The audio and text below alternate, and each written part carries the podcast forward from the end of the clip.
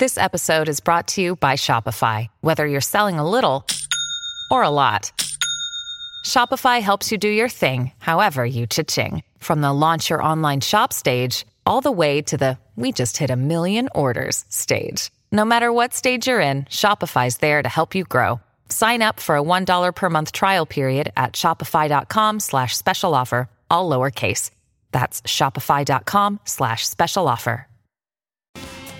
Coverage of the first game of this weekend's round of Super Rugby starting to build on Sky Sport. It is Moana Pacifica at home taking on the Queensland Reds. There is a great atmosphere already there in Apia. And is this the day that Moana Pacifica possibly pick up their first victory against the Queensland Reds side that on paper looks good but is certainly underperforming?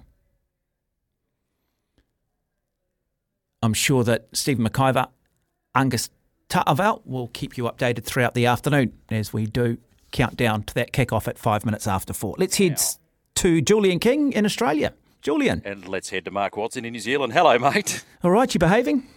I uh, do my best. Yeah. No promises, though. No promises. What's, what's happening in your part of the world, big guy? Well, I watched the Dolphins-Rabbitohs game last night, and he's been an unsung hero. Well, he probably was in terms of his signing at the time, but he's been wonderful in the early part of the season for the Dolphins there. Hooker Jeremy Marshall-King, name that you're very familiar with. And it got me thinking, Mark, about sort of hyphenated names, the great hyphenated names in sport. And I'm thinking about Nick Farr-Jones, Sam Scott-Young, Adam Ashley-Cooper from a Wallabies perspective.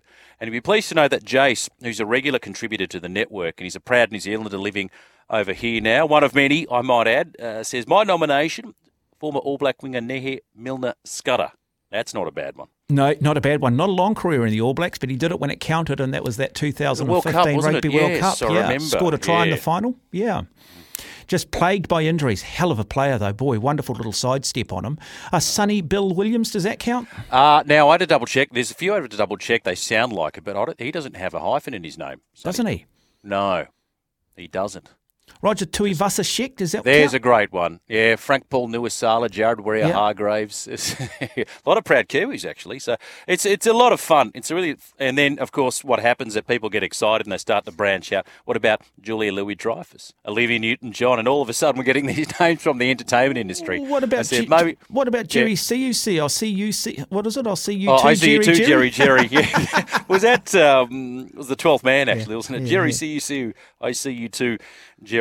Jerry. Uh, Warriors Cowboys uh, tomorrow, Mount Smart Stadium, three o'clock. Uh, you know, struck match between these two teams. I mean, at the start of the year, a lot of people tipped the, the, the Cowboys to replicate their form of twenty twenty-two. They've been off. They had that loss to the Dolphins last week, and the Warriors have improved markedly under Andrew Webster. I know they lost uh, to the Newcastle Knights game. I think they could have won, but a big in for you lot. Tohu Harris returns.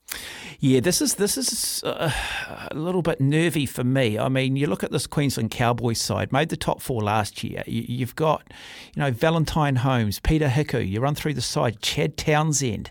Then you look at the likes of Jeremiah Nanai, Jason Taumalolo. At what point do they start to turn their season around? Yes, the Warriors beat them up, I think, in round two and beat them up badly up there in Townsville, but you know, you don't win the N R L, do you, in the month of April or May or June? And you know, you look at the odds at the T A B over here and it's fairly even.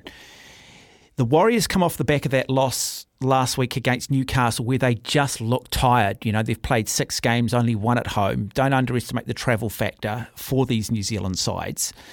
If they lose tomorrow, they've got Melbourne next week. And suddenly the start of the season can go from looking brilliant yeah. to us all just sitting here getting a bit jittery and going, oh, no, it's the Warriors of old.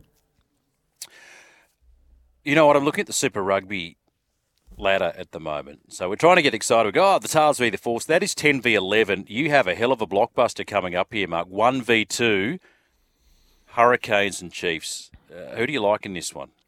It's interesting because the Chiefs go into this unbeaten, but I, I, I don't know, my gut feeling for some reason just says the Hurricanes. Um, I mm. don't know why. Um, yeah. Uh, yeah, yeah a better attacking side? I mean, that. Yeah, I know. Look, both are yeah. very, very. I'd say the Chiefs are probably the better defensive side. I think the Hurricanes yeah. in two or three years could arguably be one of the best attacking sides we have seen. The. Yeah, it, it's it's. I, I think it's a bit like the Warriors and the North Queensland Cowboys. I was saying this earlier. Part of the appeal, I guess, for people who maybe enjoy gambling is the rush of placing the bet, waiting for the outcome. And I think sometimes sports needs to have those games where you're not sure of the outcome. And I think this falls into this category.